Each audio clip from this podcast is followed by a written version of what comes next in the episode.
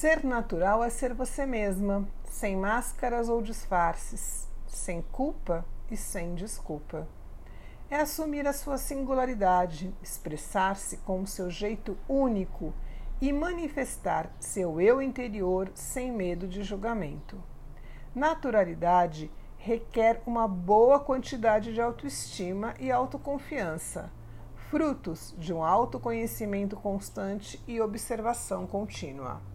Você é natural quando fala a verdade do seu jeito, quando afirma sua forma de pensar e reafirma seus valores, sem se tornar arrogante ou se fechar para o diálogo. Naturalidade é convicção manifestada com assertividade.